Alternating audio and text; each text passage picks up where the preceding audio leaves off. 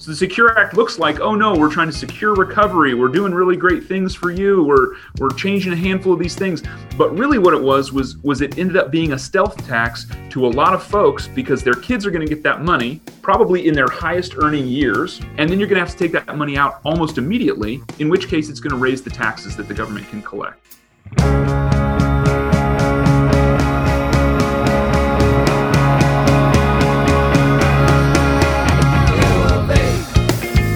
Us help you reach your peak in retirement. It's time for your Retirement Elevated. Welcome to today's podcast. This is Scott Dugan, your host of the podcast today. Uh, we're continuing our estate planning 101 uh, with uh, Chris Gaughan and Casey Keneally of Gaughan and Keneally Estate Planning Attorneys. Gentlemen, how are you doing today? Doing great. Thanks Doing for wonderful. having, Yeah. Thanks for having us, Scott.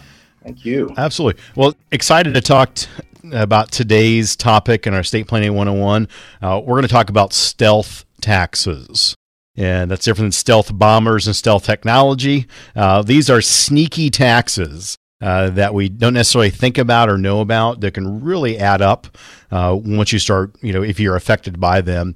You know, in our firm, uh, Elevated Retirement Group, uh, tax planning is a big portion of what we do. Again, it's we want to pay our fair share of taxes, absolutely, but we don't want to be overly patriotic in doing so.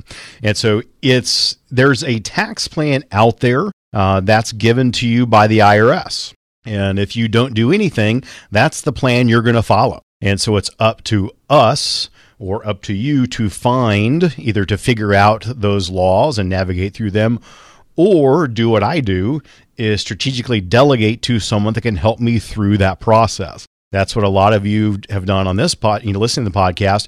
You've delegated to our firm to do financial planning and investment management. If you're a joint client, you've gone to Chris and Casey and you've delegated the estate planning portion to them because they're experts at it and do a great job. And so, very excited to hear what they have to say today about stealth taxes. So, gentlemen, I'll turn it over to you. Thanks, Scott. Appreciate it.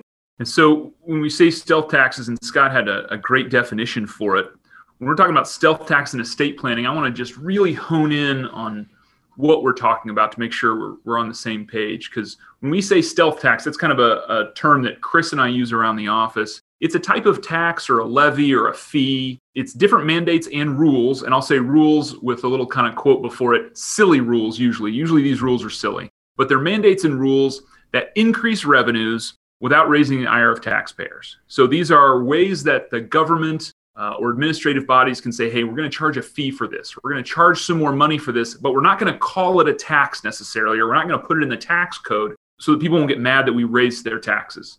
It essentially still raises your taxes, but it doesn't look like it does. We call those stealth taxes. And, and the four different stealth tax topics or stealth tax uh, areas we're going to talk about one, we're going to talk about death taxes. Uh, that's one that everybody asks about. What's the death tax? How much is the death tax? We're going to do that in some detail for you. We're going to talk about IRAs and the different ways that those get taxed. And uh, I know if you've worked with Scott, uh, he's talked to you about this before, and we're going to go into it from an estate planning perspective a little bit uh, and try and help there. We're going to talk about probate. Uh, probate not necessarily have any specific quote unquote taxes, but there's a lot of fees and uh, administrative hassles that come through when we talk about probate. We want to talk about that. And then other administrative fees that just come up when you're dealing with somebody that's passed away that end up costing you money, taking money from your family, not going to help families, which is really what we want to try and do with with all of these things. So, uh, Chris, you want to you want to kick it off for us and talk about death taxes? Yeah, everybody loves to talk about death and taxes. So we're going to talk about them both together, which F- favorite topic of everyone. just Yeah. awful. Just awful. Like Chris drew the short straw, so here you go. Yeah, I know. um, so, you know, I'll tell you, one of the, the biggest concerns uh, that clients express to us when they come visit with us is they don't want to pay any, any taxes unnecessarily when they die. And um, there is this assumption out there uh, that that you're going to pay some kind of death tax, and so we want to talk about that one real quick. It it uh, isn't nearly as bad as it looks, but it can be if you're not careful. And so the way death taxes work, there's a certain amount of money that we're allowed to leave our children or our grandchildren or our nieces or nephews, whoever it might be, up to a certain amount before we have to pay any kind of tax. They call that the estate tax exemption. Right. So that's the amount I can leave my kids before I have to pay any kind of death tax or estate tax. And right now, that threshold is really high. It's 11.7 million bucks. Okay. And in fact, um, with some of the estate planning strategies we use, there's a way to get that per person, right? That takes us all the way up to $23.4 million that we're able to leave our kids or grandkids, whoever it might be, before we pay any kind of, of death tax. Now, those are the federal numbers. I will tell you about half the states have a state death tax on top of the federal. We don't have it in Missouri or Kansas. It was abolished about 15 years ago, but some of these states have them that kick in at real low levels. Uh, Iowa kicks in on on any amounts left over twenty five thousand dollars. I think Nebraska's any amount over forty thousand. In our area here, we're lucky in that the, the federal number is all we really care about. Now, um, as a general rule, the estate tax or the death tax is paid by a pretty small percentage of the population. If you've got $11.7 million for a single person or 23.4 million for a married couple, not a lot of folks are going to be exposed to that. But there's a couple caveats. So, number one, it doesn't really matter what the estate tax exemption is today. It only matters what it is when you die. And it bounces around a lot. Um, it's very political. It kind of goes back and forth depending on who's in charge. And so, just as an example, right now it's $11.7 million. Um, it's going to go down to 5 million automatically on January 1 of 2026. It may go down sooner because obviously the politicians are certainly free to change the law at any time. Um, and just as an example as to how far the pendulum swings, in 2013, we had a million dollar tax threshold, a million dollar exemption. And back at that time, everything over a million was taxed at 55%, which is a huge number. Now, even if you're listening, go, gosh, a million bucks, you know, that's that's a lot of money. It is, but understand that when we figure out whether you're going to pay any kind of death tax or estate tax, it's not just your investments, it's not just your house, they also count all of your life insurance, even term life insurance. And so I have a whole bunch of term life insurance, and my wife has a bunch of term life insurance, and that's to make sure that we provide for each other and our kids if one of us were to pass away. That term life insurance has zero cash value whatsoever, but every dollar of it would count towards the estate tax exemption. And so, one of the things that we run into that's a bit, um, you know, kind of contrary to what you would think a lot of times younger professionals or at least professionals with young kids end up having a larger estate than their parents or people who are in retirement uh, simply because of the life insurance issue. So anyway um, we don't want to dwell too much on death taxes because it's still a relatively high threshold. Really though the, the takeaway on this issue is you have to be vigilant. You have to watch for changes in the law and you have to make sure that over time if the estate tax exemption continues to come down, that you take some kind of steps uh, to get out in front of that and minimize your tax liability. All right. So the second stealth tax that we want to talk about today are individual retirement accounts. When we say individual retirement accounts, we're talking about IRAs, 401ks, 403bs, any traditional retirement account that is pre tax. Now, we know that if you are talking to Scott and the folks at his office, you've talked many, many times about tax strategy and how important that is. We want to reiterate part of that for you from the estate planning side because it is so, so important. And so, if you've been listening to Scott, he's going to have told you some of these things already. Maybe we'll give you a little bit more of a spin or some other things to think about with these as well. But these IRAs end up having to be taxed either to you or to your children if you don't spend all the money at ordinary income rates. This is typically a much higher tax rate than just paying regular capital gains. And that ordinary income tax rate is on the entirety of the account. So a lot of people come through and they say, I've got a million dollar IRA. I'm going to give a million dollars to my kid. Well, you're not if it's in an IRA. What you're doing is really giving them a house with a mortgage on it, right? Because if you have an IRA that hasn't been taxed yet, there's Uncle Sam is still owed some money. So it's just like a house with a mortgage. Instead of a million dollar IRA going to your kid, what you're really giving them is more like a six or a seven hundred thousand dollar IRA after taxes. And because of that, people estimate the amount of money they're giving to their kids the wrong way. They think about those distributions the wrong way. And we really need you to start thinking in terms of what is the after tax dollar that we're looking at.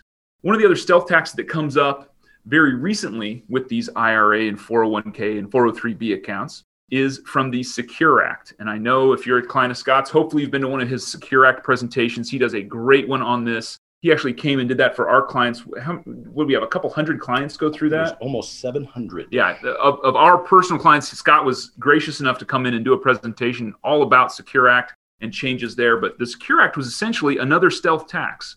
It wasn't a change in the tax rates. It didn't say you owe more money. It didn't say that we're going to change the, the amount what it did was it accelerated how fast your kids will have to take the money out of the account after you pass away. And if they have to take the money out faster, what that typically means is they're going to have more income each year, which then means they're possibly going to go to a higher bracket in the ordinary income tax rates. And they're going to end up paying more in tax. So the Secure Act looks like, oh no, we're trying to secure recovery. We're doing really great things for you. We're we're changing a handful of these things. But really what it was was was it ended up being a stealth tax to a lot of folks because their kids are going to get that money probably in their highest earning years, right, Chris? I mean, you're going to your parents probably pass away when you're in your 40s or 50s uh, when you're making the most money during your lifetime. And then you're going to have to take that money out almost immediately, in which case it's going to raise the taxes that the government can collect. Uh, this was this was definitely a stealth tax. So if you haven't heard from Scott on Secure Act or seen one of his presentations, highly encourage you to find one of those. I know he's probably talked to you about it, but that's a big one for us. Around the office, a lot of people talk about the death tax, like Chris was talking about before, uh, and the estate tax. And in our office, we talk about the modern estate tax. And the modern estate tax is really income tax on these IRAs because the government has told us for years, hey, this is the best way to save for retirement. It's the best way to pass this money on because uh, you're going to pay lower taxes when you retire. And what we've found is that's not really the case. You end up paying uh, the same or more taxes with these types of accounts, and it always, almost always filters down to your kids. Uh, and it makes planning in those situations a lot more difficult. So watch out for uh, individual retirement accounts as another stealth tax that's out there. All right, so now we're going to talk about uh, what is probably my favorite stealth tax. It's kind of odd to think that I have a favorite tax, but this is the one. And the reason is, is because people like Casey and I are the recipients of this stealth tax, right? So we're going to talk about probate. So uh, probate is just the process of, of transferring assets to your heirs when you die, and it's not cheap to do. Uh, the fees vary a little bit depending on what you're doing and what state you're in, but we always tell folks, tell our clients, probate fees are going to run around three to five percent of the gross value of the assets that have to go through probate. So kind of break this down. Let's say we have a $250000 house. Doesn't matter whether there's a mortgage or not. We just look at that that overall value of 250 and to get that house through probate and transferred on to your children or grandchildren or whoever it might be when you die it's going to cost about 3 to 5% of the value of that house. So 12, uh, 7500 to 12500 bucks. Now uh, who is the recipient of most of that fee? Well it's actually probate lawyers which is part of estate planning right? In fact we actually have a full-time probate attorney here uh, who does nothing but help families navigate probate after after loved ones have passed away. And so this is an enormous, sneaky expense that families don't know about until, frankly, they're kind of stuck in the middle of it. Mm-hmm. Um, and one of the lessons I tell clients over and over again, right? You need a lawyer to help you do this stuff. Lawyers make a lot more money helping you get out of messes than they do helping you avoid messes. And so if you are stuck in probate, right, you're you're kind of in it for the long haul. Now, as part of, of probate, there the fees, there are all these nickel and dime fees you get hit up with. You have to pay the court to file the case. You have to pay the court an amount that seems to be random to me uh, when you close the case. I've never seen a calculator. They just tell you how much you owe. Of course, you have to pay the attorney, which is the majority of the, the cost. There are bonds that have to be taken out to make sure that the executor doesn't run off with all the assets when you die. A lot of times there are accounting fees, particularly if the, the probate process has gone on for a long time. You have to pay to put notice in the paper and publish things. And so this is such an odd thing. It's not a tax uh, to the extent that it doesn't go to the government, but it's a tax uh, from the sense that it's money that your family has to pay in order to get access to your assets, right? It's money that they have to give away that they don't want to in order to administer things after you pass away. And so uh, there are many, many ways to avoid probate. How to do so is a little beyond what we're going to talk about today, but understand that's probably the sneakiest of all the little expenses that are going to come up when you pass away. Absolutely. Um, the other kind of stealth tax or stealth fees that we want to talk about are delays and administrative fees. And most people don't think about a delay being a tax or a cost. They just think it's a time issue. Well, time is money. I know we've all heard that phrase before, and nothing could be nothing could be truer when we're talking about kind of the probate process, the dying process, and transferring assets. Because when there's a delay, there's almost always going to be a cost when we're talking about closing out an estate. So one of the easiest ones to kind of identify on this is the carrying cost on real estate. If you have to go through a probate process, if you can't sell a house right away, so mom and dad pass away and you can't sell the house for 12 months or 18 months, you've got a lot of carrying costs on that real estate. You've got to make sure that the taxes stay paid. You have to make sure the house is insured. You have to make sure the utilities are on. You have to make sure the grass gets mowed. There's all of these additional things that you have to put into that house that, quite frankly, you're not going to get back out when you sell it, that are going to go as a fee or a tax, essentially, a stealth tax, when you go to try and sell that house at the end of life. Now, if you could go and say sell that house the day after mom and dad passed away or a few days after mom and dad passed away, there's only a couple days worth of carrying costs. It's very, very low, very, very inexpensive. If you have to hold it for 12 months or 18 months, that can be thousands and thousands of dollars in delays. Um, one of the other delays that comes up is a delay in accessing assets. Let's say mom and dad had $200,000 sitting in their checking account. If it takes you 12 to 18 months to go access that $200,000 in a checking account, which is at, you know, 0.1% interest or something, well, number one, you can't go invest it yourself. So if I gave $200,000 to Scott and he can go get me a couple more percentage points in the market or with some other uh, financial product, well, that's a great deal. I'm losing money for every day that I can't give it to him. Another delay that comes up on something exactly like that, let's say I just wanted to keep it in cash. What if I didn't want to invest it? Maybe I've got a mortgage on my house and I said, gosh, this inheritance is going to be great. I'm going to be able to pay the mortgage off.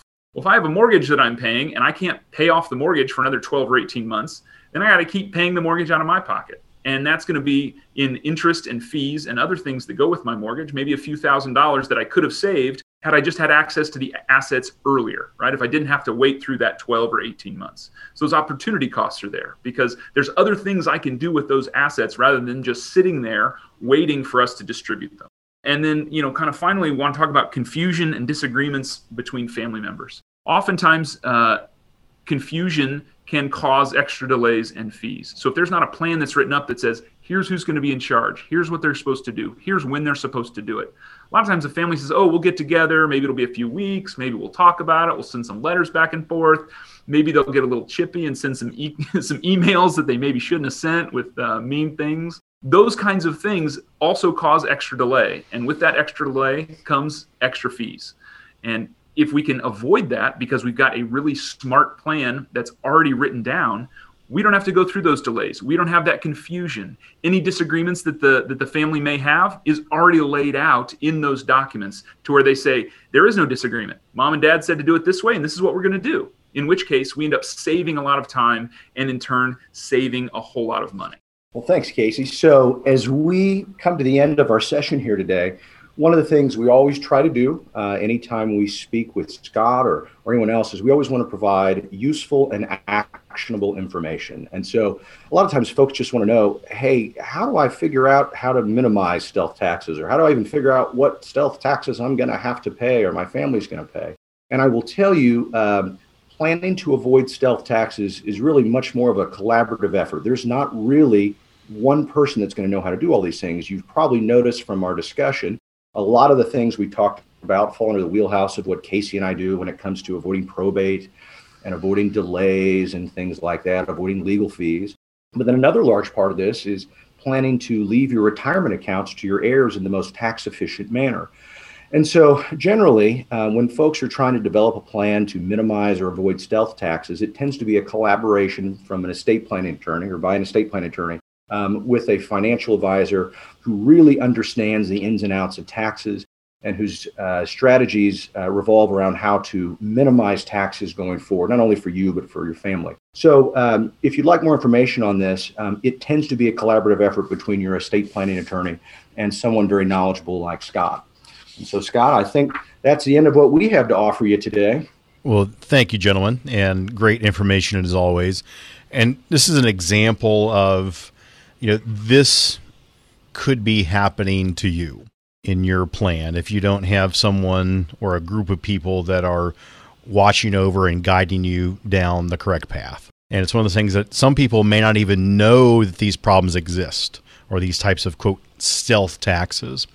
And so it really comes down to looking for a specialist, looking for a person, a group, a team of people that know how to navigate the complexities of not only estate planning, like Chris and Casey you're talking about, but the the complexities of financial planning, of investment management, like our firm and all the advisors we have here at Elevated Retirement Group. So I think Chris and you said it, said it perfectly, and Casey, you know, echoed that. Is that most of the time if you're you know getting close to retirement in retirement, you assume if you have a CPA, if you have an estate planning attorney, if you have a financial planner or financial advisor, you assume that they're all on top of everything. My question to you is when was the last time all of those team members had a conversation together? Is there someone quarterbacking that? Is there someone guiding to make sure that all the decisions you're making are they being made in a vacuum or they may be made in the context of your overall plan? And that's one of the greatest things about our relationship with Chris and Casey and the from myself and the advisors here at Elevated Retirement Group we work together to make sure we cover all the bases, turn over all the rocks, and make sure have, are we giving our clients the best advice possible, not only so they can have the retirement that they really want to dreamt about, but are they going to be able to pass on their hard-earned assets to their kids or grandkids or church or charity in the most efficient, effective way. And I think that needs you need a team of people that specialize in that. You know, like our firm or like with Chris and Casey, um, they, together we, we do a fantastic job of, of guiding our clients. So again, gentlemen, thank you so much for your time today. Uh, looking forward to many more podcasts in the Estate Planning 101 uh, series. Uh, you guys have a great day, and we'll look forward to our next uh, podcast together. Thanks, Talk Scott. to you soon, Scott. Take care.